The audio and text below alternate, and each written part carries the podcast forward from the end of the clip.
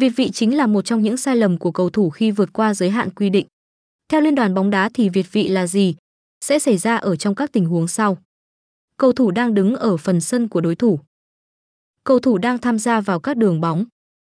Cầu thủ đang đứng ở phía tấn công khung thành của đối thủ. Có ít hơn hai cầu thủ đối phương đứng giữa và đường biên ngang ở cuối sân đối thủ.